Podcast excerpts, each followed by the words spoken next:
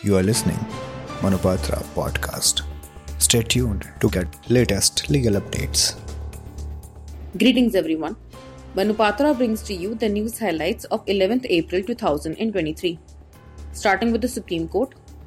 The Supreme Court, while observing that words used in Section 271C, Subclause 1, Subclause A are fails to deduct, and the same does not speak about belated remittance of TDS, has held that no penalty is leviable under Section 271C of Income Tax Act 1961 on mere delay in remittance of TDS after it is deducted by the assessee.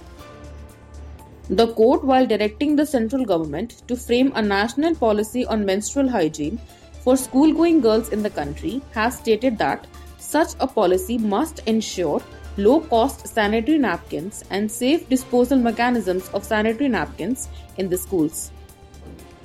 The Supreme Court has observed that court must reconsider its views in CBI versus Anupam J. Kulkarni, wherein it was held that police custody cannot be beyond 15 days of arrest and further remand to facilitate investigation can only be by detention of accused under judicial custody.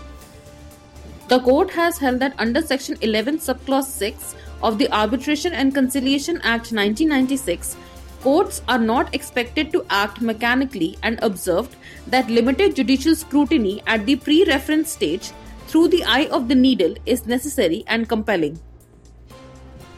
News highlights from the High Courts, starting with the Delhi High Court. The Delhi High Court, while observing that pursuing LLM in law does not constitute a break in practice, has held that profession of law also includes drafting of submissions, representation before courts and authorities, assistance in regulatory compliance, amongst others. The High Court, while upholding notification of state banning manufacture and sale of chewing tobacco products, has observed that those scheduled products falling under Cigarettes and Other Tobacco Products Act are regulated by separate provisions. The Act cannot be considered as all encompassing legislation on the subject. News highlights from other High Courts.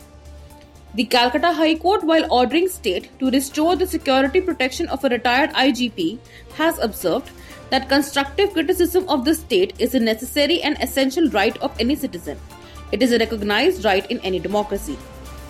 This concludes the news for today. Thank you so much.